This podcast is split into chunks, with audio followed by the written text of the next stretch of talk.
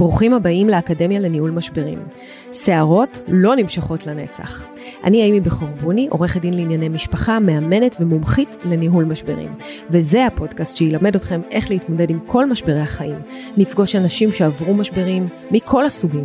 נלמד מהם איך צלחו את המשברים שלהם, איך אפשר לנהל את המשברים שלנו אחרת ולצאת מהם לא רק על הצד הטוב ביותר, אלא גם חזקים וחסינים הרבה יותר. הנה, מתחילים. שלום לכולם, לפודקאסט אה, של עורכת הדין אימי בכור בוני, האקדמיה לניהול משברים. אנחנו שוב בעוד פרק, והפעם הוא גם מצולם, כי פשוט לא יכולתי לפספס את היפהפייה המדהימה הזאת שיושבת מולי, שתדעי, אנחנו לא מצלמים כל פרק, אה, אבל באמת? אוקיי. כן, אבל אה, תודה. בפרק הזה צריך לא רק להקשיב, אלא גם לראות אותך, כמה את מדהימה.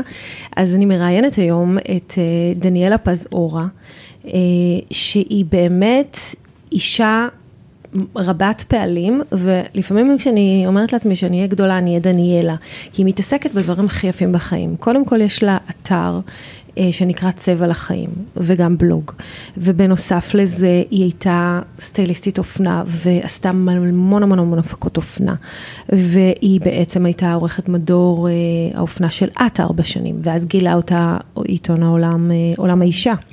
ואז לקחו אותה, ב-25 שנה הייתה אנה ווינטור הישראלית, ממש הפקות אופנה ועריכת אופנה, באמת כל מה שקשור אה, אה, לאופנה, ורואים עליה, כי היא ממש בסטייל, ואני ממש מזמינה אתכם להציץ לנו ככה ליוטיוב. ו...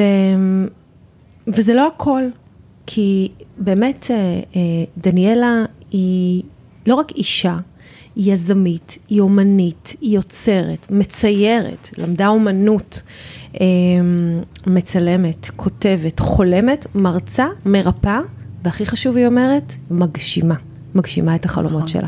שלום דניאלה המהממת. זאת הייתה הצגה, מדויקת? לגמרי. אז ככה כש... אני לא עושה את הכל בו זמנית, אבל אה, אבל זה מה שאני עושה, כן. כשכולם שואלים אותי איך את מגדירה את עצמך. איך את מגדירה את עצמך? זאת ההגדרה שלי מפה עד להודעה חדשה. כל דבר שמסקרן אותי, אני עושה אותו. וזה תמיד קשור ליופי ולאומנות. זה תמיד קשור איכשהו ליופי ואומנות, זה תמיד קשור איכשהו ליופי ואומנות, כן. כי אה, זה העולם שלי, כנראה שנולדתי לתוכו.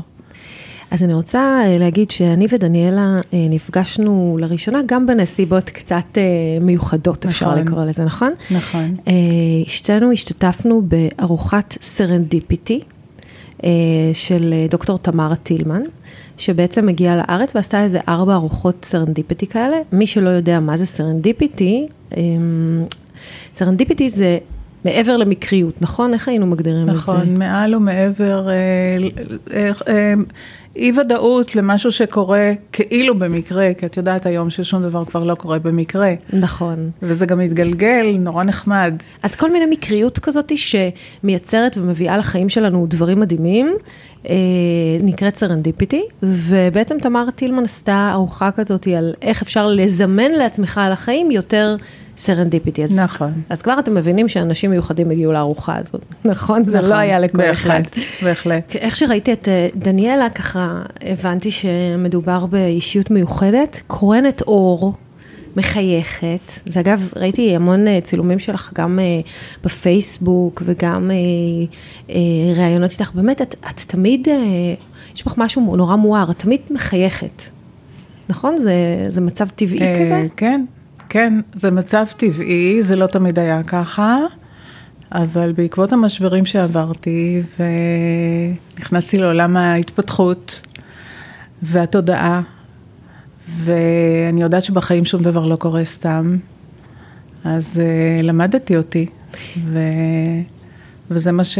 מה שיצא מהלימודים של, אה, של אותי את עצמי, נכנסתי פנימה. אז באמת, אה, אחד הדברים אה, שדניאלה עשתה, היא כתבה ספר שנקרא ברכ... אה, ברכת הנהר. ברכת הנהר, River Blessing, כן. נכון? כן. והספר הזה הוא מאוד מאוד מאוד מיוחד. אני אגיד למה הוא מיוחד, הרי גם אני כתבתי ספר שמספר את הסיפור שלי. יש בו אמירות לפעמים קצת מצחיקות, קצת ציניות, הוא מספר איזשהו סיפור. והספר שלך מספר את הסיפור, לפעמים לא במילים, נכון. בציורים, בשירים, בכל מיני אה, הגיגים ורעיונות שאתה קורא אותם והם נשארים איתך. זה, הייתי אומרת שזה קצת ספר פילוסופי, את מסכימה עם ההגדרה הזאת? אה, כל אחד רואה את הספר הזה אחרת. אה, אני קיבלתי את הסדרת ציורים האלה שבספר בתקשור. וואו. כן, ממש, ממש קיבלתי את זה בתקשור, בהתחלה לא הבנתי, עד שהבנתי. תספרי לי איך. Uh, התחלתי לצייר, אני תמיד מציירת, mm-hmm. אז התחלתי לצייר וראיתי שיוצא ממני משהו שלא היה צפוי, אבל האמת היא שאני, בדרך כלל רוב הציורים שלי הם לא צפויים. כאילו זה פרץ כזה? קו, כן, mm-hmm. היה שם איזה קו מנחה. עכשיו, אם תשימי לב, רוב הציורים, לא כולם, יש בהם חלונות. עכשיו, לרוב, בסדרות הציורים שלי יש תמיד חלונות. Mm-hmm. החלונות האלה מסמלים, זה גם משהו שלא היה, זה, זה לא, לא היה ידוע לי מראש. החלונות האלה תמיד מסתכל, מסמלים את ההסתכלות שלי החוצה, ואת ההסתכלות שלי מהחוץ פנימה. Mm-hmm. וזה בעצם, אה, זאת ההתפתחות שלי בעולם הזה. תמיד אני בדואליות. זה כזה ב... חלון לנשמה. זה חלון לנשמה, בדיוק. ציירתי את הציורים האלה, ותוך כדי נסעתי ליפן, לחופש. ליפן? ל... ליפן. נסעתי לחודש ליפן. יפן הייתה בשבילי, מאוד העיקה אותי. עכשיו, אני בן אדם שכבר מדויק מעצם קיומו, אבל כשחזרתי מיפן התחלתי לכתוב שירה. לא כתבתי שירה קודם. אה, ראה איזה חבר טוב, את מה שאני כותבת, הוא אומר לי, את יודעת מה את כותבת? אמרתי לו, לא. הוא אמר לי, את כותבת הייקו. הייקו, כן, שירה יפנית. שירה יפנית. Mm-hmm. שירה יפנית זה שירה שאת כותבת שורות של שירים ומצטמצמת, מצמצמת כן. כל הזמן. אה, בסוף יכולות להישאר שתי שורות, או מילה, או חמישה משפטים, ו... אבל זה הכי מדויק בעולם. זאת אומרת, מי שקורא זה, זה וואו. זה, זה ישר ללב. זה בדיוק מה שמרגישים כשקוראים את הספר. זהו, אז, אה, אז זה ממש בדיוק. ממש אה, כמו רעיונות כאלה שחושפים עצבים חשופים. בדיוק. אה, והייתי חשופה לגמרי. זהו, ו... והד... והדבר הבא שאני רוצה להגיד זה שהספר בעצם מספר את הסיפור שלך, נכון. אבל אה, אני באמת רוצה להגיד שאני חושבת שכל אישה יכולה למצוא את עצמה שם. למשל, יש לך משפט שאומר, בחוץ הייתי מלכה, בפנים הייתי ריקה. ואני חושבת שאין אישה שלא חווה את התחושה הזאת בסוף, שכאילו היא מחצינה איזושהי אה, פרסונה של יפה ומתוקתקת ומסודרת, ומבפנים מרגישה שהיא לא מגשימה את עצמה או לא ממלאה את עצמה.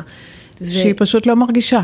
נכון. יש לי גם הרצאה על זה, זה שם של הרצאה שאני, שאני עורכת, בחוץ מלכה ובפנים ריקה. יפה, כן. ומה יש בהרצאה הזאת? בהרצאה הזאת יש סיפור דומה לשלך, שאני יושבת על שפת הים ביום חורף אה, ממש חורפי, סוער, mm-hmm. אה, ואני מרגישה שאני לא במסלול הנכון לחיים. את, מרגיש, את אה, בטח מכירה את דלתות מסתובבות. כן. עכשיו, החיים שלי מעצם היותי אה, הובילו אותי. אני אף פעם לא התאמצתי להיות אה, לא ארט דירקטורית ולא, ולא כתבת ולא עיתונאית ולא, תמיד קיבלתי מתנות מהיקום, תמיד קיבלתי מתנות מהיקום, והשכלתי להגיד כן. Mm-hmm. עכשיו, זה מתנות שכל אחד היה רוצה לקבל. בואי, חברות שלי אמרו לי, אנחנו רק רוצות להחזיק לך את המחברת, את יודעת. אז אה, איכשהו התגלגלתי לעולם הזה, והעולם הזה הוא נורא זוהר מבחוץ. עולם האופנה? עולם האופנה, כן. כן. ונסעתי המון לחו"ל, שלחו אותי, ישבתי תמיד בשורות הראשונות בצוגות בעולם, והכרתי המון אנשים, והכרתי שועי עולם, ונסעתי ללוס אנג'לס לתחרויות יופי. ושפטת היה, בתחרויות ושפטתי יופי. ושפטתי בתחרויות יופי. וביום שישי הייתי מגיעה הביתה, וכל הבית היה מלא פרחים, כי כולם רצו שאני אכתוב עליהם. Mm-hmm. וזה מין אה, עולם חיצוני כזה, שיכול קצת לבלבל. מאוד. יכול קצת לבלבל. הרגשת יפה? אה, זהו. זה, זה שיחה לשעה. אף פעם לא הרגשתי יפה. ככה בתחרויות לא יופי, בשיא האופנה, לבושה בשיא הסטייל. לא, הרגשתי מאוד מחוזרת באנרגיה, מאוד מחוזרת, כזה מאוד... אה, לפעמים הייתי שואלת את עצמי, איך הגעתי לפה? אבל אף פעם לא הרגשתי יפה. ובואי, הייתי... יפהפייה. יפהפייה. אבל היה משהו נורא קר בפנים, נורא סגור, מאוד אה, מסתורי, לא פתוח, אה, המון הסתרות. מה של, הסתרת? הסתרות של סבל, של, של סבל שנולד מילדות והמשיך לתוך הנישואים שלי.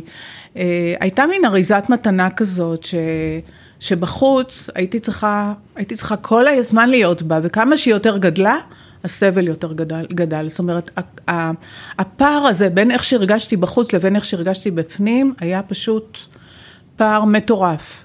מטורף. איך מגשרים על הפער הזה? הייתי צריכה כל הזמן להסתיר את מה שקורה אצלי בפנים. זה המון אנרגיה, זה להוציא המון אנרגיה. נוסף לזה שעבדתי מאוד קשה, אז כל הזמן הייתי בהסתרה פנימית. כל הזמן שמרתי שהכל יהיה כמו אריזת מתנה, שהכל, שכולם יחשבו שהכל נפלא ונהדר. ואז מה קרה? מתי ו- נפתחת המתנה הזאת? אוקיי. ואז אני מספרת שיום אחד הלכתי לשפת הים, אני מאוד אוהבת את הים, בחורף זה היה. וישבתי והסתכלתי על הגלים, ישבתי על החול והסתכלתי על הגלים, והגלים האלה פשוט היכו בי מבפנים, והגיעה איזושהי חברה שלי מ... מ... מהאזור שגידלנו את הילדים יחד בבית הספר, והחזיקה ספר. והיא באה לקראתי ושואלת אותי, מה את עושה פה? אז אני אומרת לה, מה את עושה פה? אז היא אומרת לי, אני מטיילת, בא לי לטייל על שפת הים, ומה את קוראת? אז היא נותנת לי את הספר, ואני פותחת את הספר, את הסיפור הראשון בספר של יורם יובל, כן, סערת הספר נפש? סערת נפש, שבסיפור הראשון שהוא מדבר על המטופלות שלו, הוא כותב איזה עליו, ספר מטורף זה. זה הספר שלו. זה ממש ספר שמאוד ה- מאוד השפיע עליי. והסיפור הראשון בספר, הנה, אני עוד רועדת כשאני נזכרת בדבר הזה ששינה את חיי, בספר הזה ששינה את חיי מקצה לקצה. מסופר על אישה שיש לה כביכול הכל, היא נוסעת במחלקות ראשונות, היא לובשת חליפות של דיור, כולם מחזרים אחריה, אה, יש לה בעל, אה, ילדים מתוקתקים, בית, כלים נעים, הכל אר- ארוז באריזת מתנה, ואז היא מגיעה אליו ומתיישבת, הוא שואל אותה למה באת אליי? אז היא אמרה לו, אני לא מרגישה שריר. Mm. אפילו לא הרגשתי שאני לא מרגישה, עד כדי כך. לא הרגשתי שאני לא מרגישה, רק ידעתי שמשהו לא בסדר. וזה ממש ככה עשה לך וואלה מומנט, פתאום בי, הבנת. זה היכה בי, זה לא היכה בי רק באותו יום, זה פשוט פתח לי את הרג, פתח לי את הלב. זה פתח לי את הדהד. הרגש. זה הדהד. לתוך החיים שלך. זה הדהד לתוך החיים שלי הרבה מאוד זמן. ואז קרו שינויים?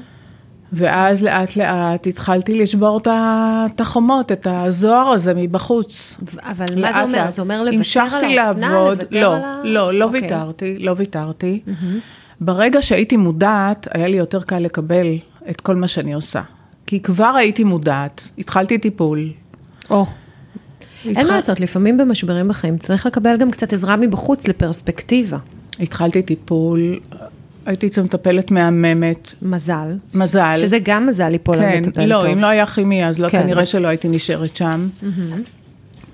והתחלתי לאט לאט להתחבר לעצמי, פשוט התחלתי להרגיש, התחלתי להרגיש, התחלתי לרטוט, הגוף שלי התחיל לרטוט. התלהבות, את יודעת, פתאום התחלתי להתלהב ממה שאני עושה. כי עשיתי הכל על הטייס האוטומטי, לא שלא עשיתי את זה הכי טוב בעולם. בדיוק פגשתי את הבוס שלי לפני כחודש, וישבנו לשתות קפה. הוא אמר לי, כמו שאת עבדת, אף אחד היום לא עובד. זה כבר לא, אין, זה גם אין תקופה אחרת, עבודה אין כזה. מוסר עבודה כזה. אני חייבת לשאול אותך, אבל זה רק בגלל שאני עורכת דין לגירושים כנראה. אוקיי. אה, שינוי כזה שאישה עוברת, התפכחות כזאת. התפכחות, דרך כן. אגב, זה, זה לא רק אישה. אדם מגיע לאיזושהי נקודה בחיים שלו, משהו נדלק אצלו מבפנים, הוא פתאום רואה דברים אחרת, זה יכול להיות משהו טראומטי, לפעמים תאונה, לפעמים אנחנו רואים חזרות בתשובה, כל מיני אה, אה, שינויים אה, דרמטיים שקורים לנו ועושים איזשהו שינוי בחיים. הם, אה, הם כמו, קצת כמו כדור שלג, זאת אומרת, אנחנו כבר לא מתאימים לחיים הקודמים שלנו. נכון, בדיוק ככה. התגרשת בשלב הזה? התגרשתי, אבל לא, לא אה, מיידית, שהתגרשת בו? התגרשתי, התגרשתי לא מיידית, זה לקח עוד אה, כמה שנים עד שהתגרשתי. אבל איך בעלך הגיב אבל- לשינוי הזה? הוא הבין פתאום הוא לא שיש יכול שינוי? היה להכיל את זה, למזלי הוא לא היה הרבה בבית, הוא היה איש צבא בזמנו, ואני לא הייתי הרבה בבית כי הייתי בנסיעות, כן. אבל uh, האמת היא ש... uh, הוא לא יכול היה להכיל את זה, הוא לא יכול היה להכיל את השינוי שחל בי, uh, והיה לו גם קשה להכיל אותי uh, מההתחלה. זאת אומרת, היינו מאוד שונים. אנחנו באנו מרקעים שונים, היינו מאוד מאוד שונים. אני הכרתי אותו אחרי שאיבדתי חבר ילדות אה, שנהרג במלחמת ההתשה, שנה אחרי. לא איבדתי את האבל, נכנסתי לנישואים האלה. אה, לא מוכנה, בת 21. וואו, אה, ממש כן, ילדה. 21, 22 כבר ילדתי את וואו, הבן שלי, כן, וואו, ילדה. ממש. אה, די רציתי לברוח מהבית, כי לא היה לי כל כך טוב בבית. אה, בוא נאמר שכל ההחלטות שעשיתי לאחר מכן לא היו כמו ההחלטות האלה של, אה, אוקיי, אני מכירה מישהו מוצא חן בעיניי ואנחנו מתחתנים. הייתה שם אהבה, אני לא אומרת שלא. אבל אה, כל אולי השאר... גדלת פשוט. כן, בדיוק. פשוט מאוד גדלת, אני גדלתי. יצאת והתפ- מהאור שלך כבר להיות במקום כן, אחר. כן, כן, כן, כן. ולזה לפעמים אין תרופה. אני גדלתי, אני גם לא באתי מבית שראיתי מה זה זוגיות טובה. כל הזמן ההורים אה, איימו אחד על השני שהם התגרשו, ואבא שלי יקפוץ מהחלון, אם אמא שלי תעזוב אותו, וזה זה היה הסיפור בבית. דרך אגב, ההורים שלך התגרשו בסוף? ההורים שלי לא לא התגרשו. התגרשו. זה לא היה אה, הדור הזה פשוט. זה לא היה הדור שמתגרש, לא.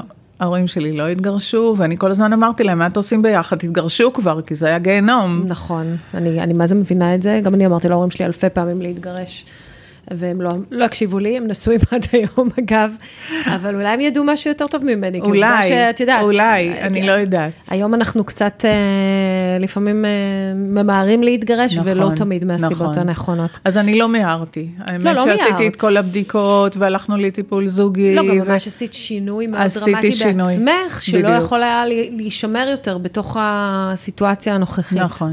כבר לא לא- הסכמתי להיות, אה, להיות מה שהייתי.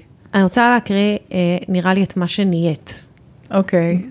נראה לי, נראה לי שזה משהו שאני רק חולמת להיות, אוקיי?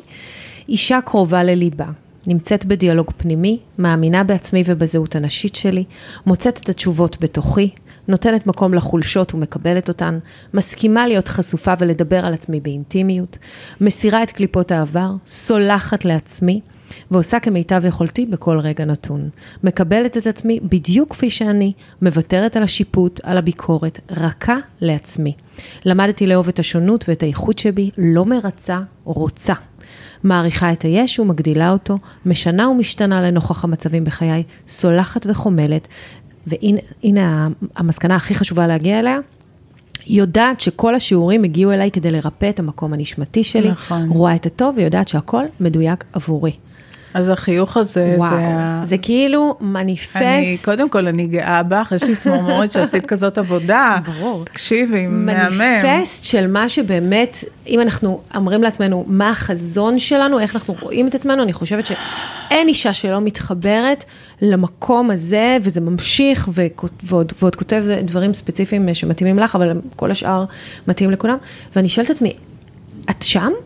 אני לגמרי שם, ואני אגיד לך יותר מזה, את יודעת, כשאת נמצאת במקום הזה, אז מגיעים אלייך סיפורי חיים, אנשים נחשפים. כשאת נחשפת, את גם מקבלת המון אהבה, וגם אנשים רוצים לחשוף את הסיפור שלהם.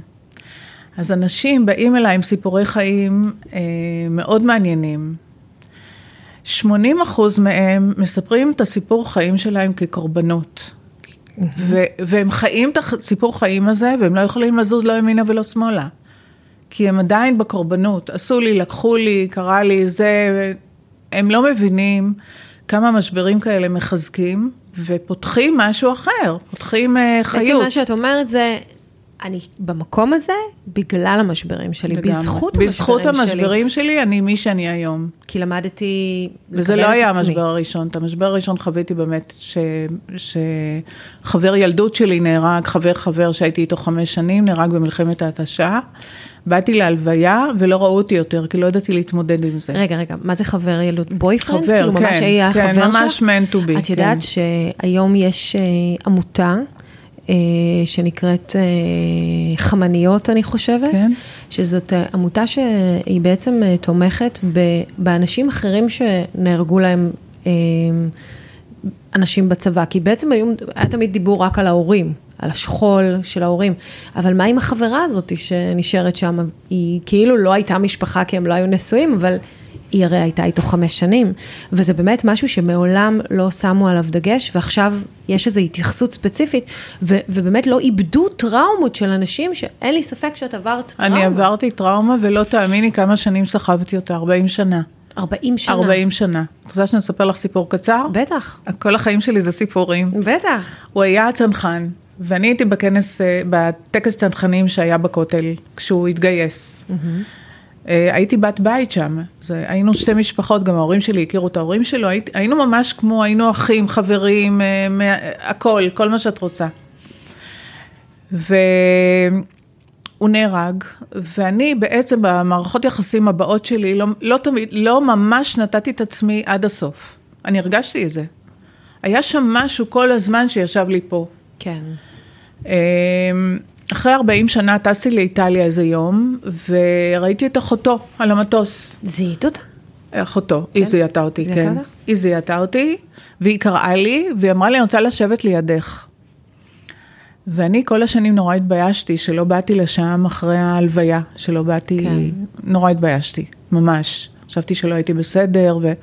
ואמרתי לה את זה. דבר ראשון שאמרתי לה, "את אתם בטח נורא כועסים עליי, ואני נורא מתביישת, ואני לא יודעת איך בכלל את מסתכלת עליי, ואיך אני אדבר איתך, והיא אמרה לי, בכלל לא. אנחנו הבנו לגמרי. ואז היא סיפרה לי את כל ההשתלשלות של 40 שנה, ש... מה שהם עברו ב-40 שנה האלה. באותו שבוע מגיעה חברה שלי מארצות הברית, והיא אומרת לי, בואי ניסע לכותל. אנחנו נוסעות לכותל, איך שאני עומדת למעלה על המדרגות, אני רואה טקס של אה, צנחנים למטה. אני רצה כמו מטורפת למטה, והחברה הזאת, היא לא הכירה את הסיפור, חברה יחסית חדשה. כן. אני רצה למטה למדרגות, אני עומדת בתוך הקבוצת חיילים האלה, ואני בוכה כמו תינוקת, ברעש, בקול, ממש כמו תינוקת, כמו ילדה קטנה בת שנתיים. כן.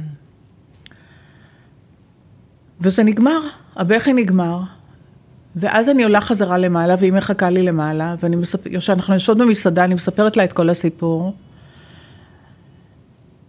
וזה מפליא איך באותו שבוע, שזה היה 40 להשכרה שלו, פגשתי גם את אחותו על הזה, ועשיתי את כן. הקלוזר, סגירה. וגם היית בטקס. וגם הייתי בטקס צנחנים, ועשיתי את הסגירה, וזה נגמר, זה פשוט 40 שנה. נגמרה הטראומה. ש... שם שם נגמרה הצלחת הטראומה. להחלים. 40 שנה שסחבתי טראומה, ושם הצלחת להחלים. ושם הצלחתי להחלים, כן. דברים קורים בזמן שלהם, אפילו אם הם לגמרי. קורים אחרי 40 שנה. לגמרי, לגמרי, לגמרי. אמ, איך אה, רונית אומרת, קרמה is a bitch? זה רותי אומרת. זה, אה, רותי, סליחה, כן. רותי. נכון. אז אה, לא, כן, זה תמיד, דברים קורים, כן. נכון, בסוף התוצאה היא של המעשים שלנו, ואנחנו... נכון. את יודעת. נכון. אבל זה כנראה קרה בזמן שלו, לא בטוח שיכולת לטפל בזה קודם. לא יכולתי לטפל בזה קודם, לא. אבל לא. הנה, כמו שאת אומרת, המשברים שלך אה, יצרו אצלך איזשהו חוסן, שהביאו אותך אה, לכל התגליות האלה ולכתיבת הספר הזה. לקביעת הספר, ואני מחוברת לעצמי, אני מרגישה, אני יודעת מה קורה לי, אני יודעת, אה, אני נמצאת באיזה מצב של תודעה שאני כל הזמן יודעת, יודעת לנתח מצבים. אז ו- איך עושים את זה? איך יודעים מי אני, מה אני, מה אני באמת רוצה, איך עושים את זה? אז קודם כל שואלים כל יום מחדש. כתבת, למדתי דרך חדשה להתנהל בעולם. נכון. ספרי לי על הדרך הזאת. הדרך הזאת היא, לעומת הקונפליקט שחייתי בו כל כך הרבה שנים, היא דרך של חיבור. כשאני קמה בבוקר, אני שואלת את עצמי, מי אני היום? את מישהי אחרת כל יום? אני מישהי אחרת לפעמים פעמיים ביום. באמת? כן. מבחינת מה? מבחינת איך אני מרגישה? כן. מבחינת, אוקיי. כן. זאת אומרת, אני כן. מחוברת לרגשות כן, שלי. כן, וזה מה שקשה לקבל. כי המון? אנשים, המון נשים לא יודעות למה זה קורה להם, למה הן משתנות, למה... למה תראי, בבוקר הייתי בסדר נשים, ועכשיו אני עצבנית? כן, אני כמעט לא קמה עצבנית, אבל, אה, אבל אני שואלת את עצמי, מי אני היום? מי אני היום? ומה יעשה לי טוב? אני ממש שואלת את עצמי את השאלה הזאת מול המראה. ואת הולכת עם מה שיעשה לך טוב. ואני הולכת עם מה שיעשה לי טוב, כן. את חושבת שזה עצה שאנחנו... יש את הדברים, את יודעת, הקבועים שאני עושה, שאני רוצה לעשות אותם ואני שמחה לעשות אותם, וביניהם אני תמיד משאירה לי זמן לעשות לי טוב. תראה, אני, אני נורא רוצה שהפודקאסט הזה יגיע לכמה שיותר אנשים. הלוואי. ואני רוצה ש, שכשנשים יקשיבו לנו, במיוחד נשים, אין מה לעשות. בסוף אה, עולם ההתפתחות העצמית הוא 90 אחוז נשים. אה, לצערי, הייתי הגברים- מאוד רוצה שכל הגברים יתגייסו וגם ישאלו את עצמם, כן? שאלות, אבל כרגע זה באמת אה, פלח מאוד ברור של נשים. והייתי מאוד מאוד רוצה שנשים שמצויות בתוך האנרגיה הסיזיפית הזאת של לקום בבוקר, לגדל את הילדים, לתקתק אותם, לתקתק בעבודה, לזה, זה, אה, אה, יעצרו. ו- ויגלו את הדיוק הפנימי הזה ש- שאת מגלה, ו- ויש משהו שאני מודה בו בספר שלי, בפרק האחרון אני אומרת, אני עובדתי על הכל, אני התמודדתי עם חרדות, התמודדתי עם משברים בדעת הכל, יש דבר אחד שאני לא מצליחה לעשות אותו ואני עדיין לומדת, וזה לייצר חמלה עצמית. חמלה, כן. וזה משהו שכאילו... זה מאוד חשוב. אני רואה מהדברים... זה אחת הדרגות לפני הקבלה, כן. דברים שאת כותבת מראים לי שאת כן. בחמלה עצמית. אני בחמלה עצמית, כן. ו- ואני מאוד הייתי רוצה שתגידי לי איך עושים את זה. אני הייתי הבן אדם הכי פרפקציוניסטי בעולם, או. הכי ביקורתי. אה, לעצמי קודם כל, את יודעת, ברגע שאת ביקורתית לעצמך, את ביקורתית לכל דבר שקורה מסביבך. ושיפוטית. ושיפוטית, ומה לא. ו, ואני חושבת שעשיתי את זה על ידי התהליך של ה-inner child, לקבל את הילדה הפנימית, כי בעצם חלק גדול מאיתנו זה בעצם הילדה שהיינו פעם, הפגיעות, הביקורתיות, זה שאנחנו לא קיבלנו את עצמנו בתור ילדים, או שלא קיבלו אותנו. ושם, זה לדעתי זה הסוד של החמלה. להיות, להיות פשוט בחמלה לילדה הזאת כל הזמן שעברה את מה שהיא עברה. כי אני חושבת שכל ילד בעולם, זה לא משנה איזה אריזת מתנה ואיך הוא נראה ואיזה הורים יש לו ואיזה בית יש לו, כל ילד בעולם עובר טראומות. אני נכון, בטוחה בזה. נכון. ו-90% מהטראומות שלנו זה, זה הילד הפנימי, זה ה-inner child. זה, זה הטראומות וזה... שאנחנו עוברים בבית ספר, עם החרמות ועם הילדים שלא מתייחסים אלינו ולא מזמינים אותנו למסיבות ושהם מתעצבים בתוכנו ואנחנו סוחבים אותם איתם אחר בדיוק. כך אה, איתנו נכון, לבגרות. בדיוק. השאלה היא כזו, תראי, אני תמיד אוהבת בסוף לתת ערך גם לעצמי. כי זה בסוף, אם זה נותן לי ערך, זה נותן לאחרים. אני רוצה רק עוד משפט אחד לפני שאת נותנת לעצמך כן. ערך. אני הצלחתי לעשות את זה גם בזכות שיש לי נכדים קטנים. וכשאני רואה אותם, אני רואה אותי בתור ילדה. כאילו, את אומרת, זו ילדותי השנייה? זה מאוד חיבר אותי. מה? זה ילדותי השנייה? כן, ממש ככה. בכלל ילדים קטנים, לא רק הנכדים שלי. כשאני רואה ילד קטן, אני ישר בחמלה. נכון. אני ממש, כי הכל כל כך רך וכל כך רגיש וכל כך שאת יודעת, הוא יכול להיפגע מכל דבר, הוא חשוף. ילד קטן הוא חשוף. נכון. עוד אין לו את ההגנות שיש לנו. ולא אז... כולם נולדים ברחם עם הגנות כמו ששתינו נולדנו. אז את מסתכלת עליו ו... אז אני מסתכלת ואני חומלת אותו. ואז את אומרת, את התחושה הזאת אני משכפלת לעצמי? כל הזמן. מדהים. לא, אמרתי, בדיוק על זה דיברתי, כן. על הערך שאני אה, תמיד מנסה לצאת ממנו. כן. אז אני אגיד לך, אחד הדברים המדהימים אה, בסיפור הזה של פרפקציוניזם ואיך נראית אריזת המתנה, אה, זה נושא של pro-aging. שתראי, את יושבת פה יפהפייה, בסטייל משוגע, עם שיער לבן לחלוטין, לא צובעת. אני מנגד משועבדת לספר שלי. חכי, גם אני הייתי בלונדינית, חכי. אחת לארבעה שבועות, שחס ושלום. חכי, ארבעה שבועות זה טוב. כן, שלא יזוז לי הזה. חכי, אה, לאט לאט.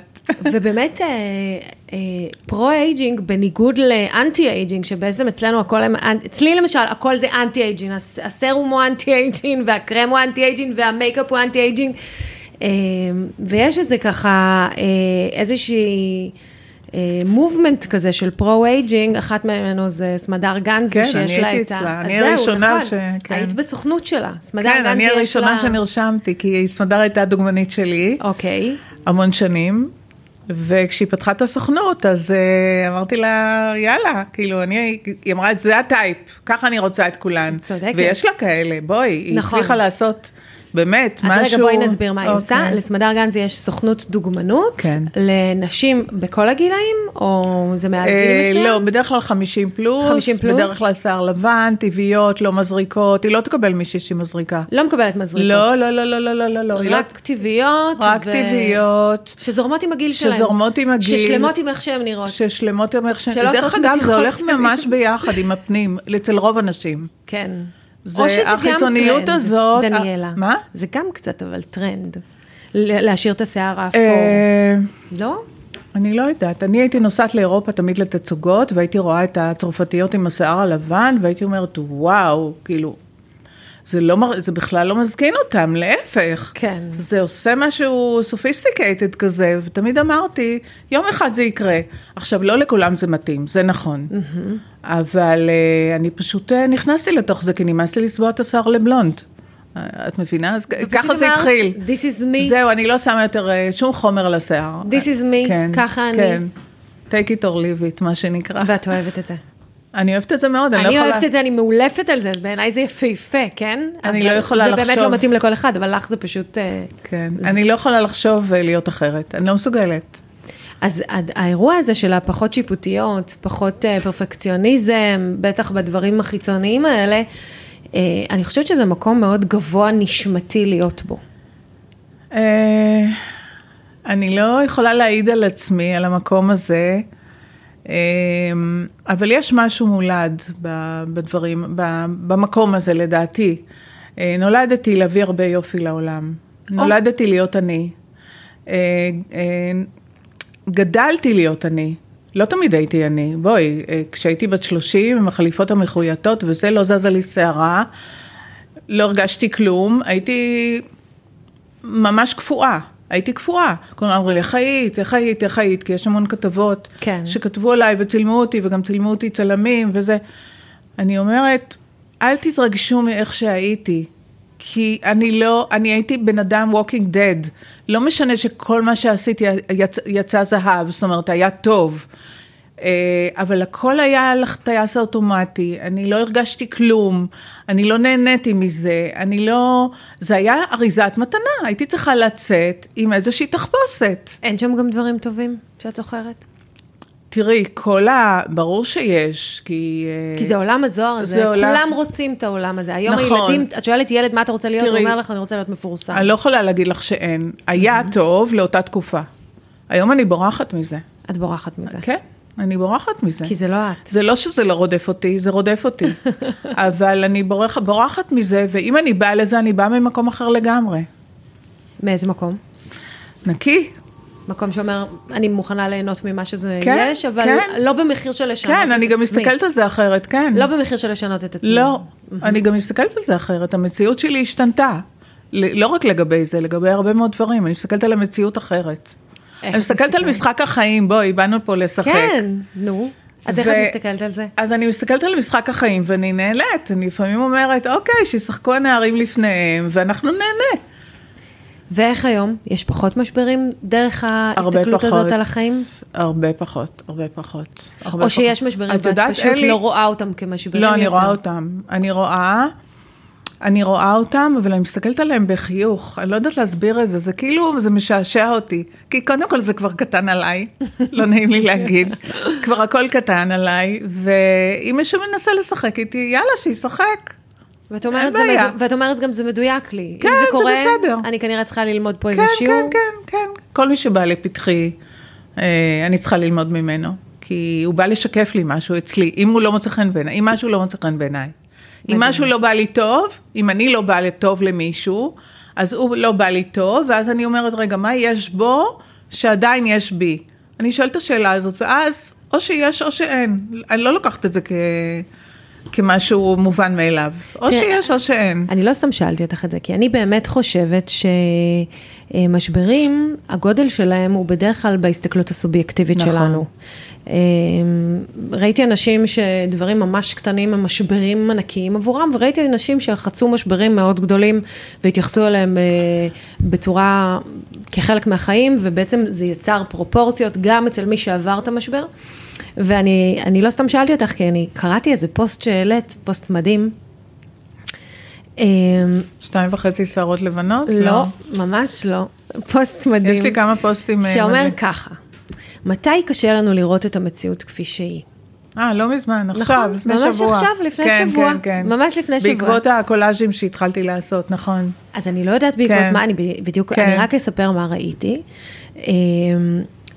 ובעצם אה, סיפרת שהלכת אני גאה בך על העבודה שעשית. תקשיבי. לרופא עיניים, כי נכון. הייתה לך בעיית ראייה. נכון. והוא אמר לך שיש לך קטרקט ואת צריכה ניתוח. נכון. שזה משהו שהוא נשמע נורא הגיוני בגילך, נכון? נכון. זה, זה תלוי גיל. לגמרי. אמ, ואז אה, אמרת, אוקיי, אז הוא חושב שאני צריכה ניתוח, ואני אלך שנייה הביתה, ואני אשאל את עצמי בעצם, מה אני לא רואה? מה אני לא רואה? מה בעצם אני אמורה לראות שאני מסרבת לראות? איזה מציאות אמיתית אני לא מוכנה לחשוף שם? ואת אומרת, את לא מוכרת לוקשים בפוסט, את אומרת, זה לקח לי זמן, נכון. שהיתי בשאלה הזאת. נכון. ממש התבוססתי בה, אבל בסוף כשהגעתי לרופא, הוא אמר לי שהקטרקט עבר נכון, ואני לא צריכה זה ניתוח. נכון. זה סיפור אמיתי? זה סיפור אמיתי לגמרי, אוקיי. לגמרי. אז זה א', ערפל, זה... א', מה, מה לא רצית את לראות? יודעת מה זה קטרק? זה ערפל. בוודאי. זה כאילו שיש לך מסך על יש העיניים. מסך, אבל זה מסך פיזי שמורידים אותו בניתוח. ברור, אז מה, ברור. מה לא רצית לראות שם? וואו, אה, זה נורא אישי. לא, את לא חייבת לשתף לא את זה, אבל תספרי לנו אחד. איך, אה, איך בעצם, ראיתי שמשחקים איתי. מה, מי, מי שיחק איתך? החיים כאילו? הרגשת את זה מ... לא, לא החיים. אנשים שאני מכירה שיחקו זאת איתי. אומרת, חשבת שזה השפעה של משהו חיצוני. כן. אז עשית מיקוד שליטה פנימי. עשיתי מיקוד של... שליטה פנימי, אה, הסתכלתי על זה טוב טוב, והבנתי שמשחקים איתי. וכמה זמן זה לקח? אה, זה לקח כמה שבועות טובות. כמה שבועות. כן. זה לא לקח... שנים. זה, תראי, אה, האמת שהיו לי הבזקים, לא רציתי לראות. היו לי הבזקים, לא רציתי לראות, והכל טוב. כי לפעמים רציתי אנחנו לראות. לא רוצים לראות דברים. כן, לא רציתי לראות. אה, אבל כשראיתי, ראיתי בגדול, וגם אז חייכתי. גם. אז חייכתי, למרות שזה, מישהי אחרת הייתה לוקחת את זה לא, לא טוב, בוא נאמר. וכשיצאת מהרופא והוא אמר לך שיש לך אה, קטרקט ואת צריכה ניתוח, זה היה משבר? לא. אמר לי, יש התחלה של קטרק, אה, בואי נעשה בדיקות כל שלושה חודשים, ואל תחכי יותר מדי, כי יש נקודת, נקודת אל-חזור. נכון, שהניתוח כבר לא עובד. שכבר הניתוח לא נכון. עובד, וזה כבר מאוחר מדי, ואת אומנית, והזה והזה. אז אמרתי, בסדר, בסדר, וידעתי שכבר עברה שנה, ואיכשהו אני צריכה לעשות את זה, וגם הרגשתי. ואז זה פשוט עבר? זה פשוט חלף. זה לא יאומן. זה חלף. ביום לא שהבנתי שמשחקים איתי, חייכתי לעצמי, פנימה. וכתבת, כל החיוכים הם גם פנימה, לא החוצה. לא כן. רק החוצה. החיוכים הם גם פנימה. ואת זוכרת מה כתבת? מה הייתה המסקנה שלך? המסקנה הייתה, הכל פתיר מעצם קיומו. נכון, נכון. את שואלת אותי למה אני מחייכת, זה המשפט המסכם, הכל פתיר מעצם קיומו. הכל פתיר מעצם נכון. קיומו. מה בעצם המשפט הזה אומר עבורך? המשפט הזה אומר שלא צריך תמיד לטפל בדברים. את עורכת דין, אז את בטח יודעת שאת מטפלת בדברים מאוד מאוד מסוימים, ויש דברים שצריך לטפל בהם. אבל לא תמיד צריך לטפל בדברים. אני באופן עקרוני, אה, כל המגרעות שלי עולות בפוס, בפודקאסט הזה. אני גם over שיפוטית, וגם ביקורתית, וגם פרפקציוניסטית, וגם הכל פתיר מעצם קיומו, זה כאילו משהו שאני נורא רוצה להאמין בו, אבל אני כל הזמן ב over doing לפתור לכולם את כל לפתור הבעיות כל לכולם. הזמן, לא רק לעצמי. וזה לא אני- טוב. אני- כי אני זה הייתי במקום שלך. מטורף, והוא לא מתאים, ואין לי מושג, באמת אני אומרת. אני לא יודעת איך לווסת, כשמשהו קורה לילדים שלי, אני רוצה לפתור להם את כל הבעיות כל הזמן, והם קוראים לי אמא הליקופטר, ואני כאילו כל היום בעסוקה בלפתור. ואני- ו- ובעלי לעומת זאת, הוא מסתכל עליי ואומר לי, היקום יפתור את זה. אני אומרת לו, אבל איך, אבל איך? וואו, יש לך. גבר מפותח. יש לי גבר מאוד מפותח. תקשיבי, קודם כל, אני מזדהה עם כל מילה שאת אומרת, כי אני הייתי שם. אז איך יוצאים מזה? יאללה, איך יוצאים בואי, מזה? אני הייתי מטורפת, אני הייתי מעירה את בני הבית בשש בבוקר, מוציאה להם את השמיכות ושמה על החלון. בתקופה שהיו שמים את השמיכות על החלון, הייתי כן. מקימה אותם, כן. לא, הייתי פסיכית כן, לגמרי, כן. הייתי אובססיבית. אז איך- איך נפטרים מזה? אז זה לא קורה ביום, אבל אנחנו צריכות או לאכול צהריים או לשתות קפה. את צודקת. זה לא קורה ביום. זה לא קורה ביום. זה אותה עבודה עצמית, כן, אני נכון? גם לא קוראת לזה עבודה, אני קוראת לזה התפתחות. ברגע שזה עבודה, אז יש לזה קונוטציה לא טובה. את גם צודקת. אז, אה, אז גם אני לא רוצה להיות צודקת, אני רוצה להיות חכמה. אז את גם חכמה, אז... וגם צודקת, ובאמת, אה, אני בעצם, מה שאני חושבת שהמסר הזה- הוא, תנסי, פשוט תנסי. נכון, את צריכה- חשיפה. את צריכה- מה? זה חשיפה לפחד. זה חשיפה לפחד, נכון. כן. בסוף הכל מסתובב. כן, את יודעת מה? אה, שמעתי מישהו אומר השבוע, אה, לא זוכרת מי, כי אני, המון חומר, אני קוראת המון חומר וזה. שמעתי מישהו אומר השבוע, אה, תגידו הרבה לא יודעת, לא יודעת, נכון, לא יודעת. נכון. מה זה לא יודעת? זה, זה כאילו אה, להתמסר לידע שיגיע, ושמישהו אחר יטפל בזה. שמישהו אחר, בוא מותק, תטפל בזה, יאללה, אין לי כוח יותר, גמרנו. תתחילי, את יודעת, לשחק... גישה מעניינת מאוד. גישה מעניינת. לא, באמת, לא, אני לא מדברת איתך על דברים לא, לא, אקוטיים, ובטח על הדברים של. עבודה ולדברים כאלה של... כי אני אגיד לך למה, יש לזה מחיר, לחיים האלה. נכון. יש לזה מחיר. אני, אחרי שהוריי נפטרו, אני שנה לא קמתי מהמיטה, אני הייתי שנה במיטה, עד שבאו חברים, לקחו אותי לסרי לנקה. הגוף שרף לי, כאב לי, גם טיפלתי בהוריי 15 שנה. הגוף שרף לי, כאב לי, וכל דבר שאת עושה אותו, אה, את לא נותנת בעצם ליקום להתערב לך ב... כן. את אה, כאילו, את לא נותנת לו מקום. אני מסכימה עם זה. אבל זה לא קורה ביום. ודאי שלא. זה לא קורה ביום. אבל... אה, כל הדיוק הפנימי הזה שדיברת עליו, והחיבור הרגשי, והלהיות, אה, אה, להבין שהכל פתיר מעצמו, ולהבין שהכל מדויק לך, והשיעור שלך הוא, כשזה קורה, זה היה צריך לקרות. זה היה צריך לקרות, זאת, ו- ולכן אמרתי לך בהתחלה, ואני באמת אה, ככה אסכם את זה, אני באמת חושבת שהספר שלך הוא ספר פילוסופיה. תודה. אה, אני בעברי למדתי פילוסופיה. אני עכשיו מוציאה. את השני.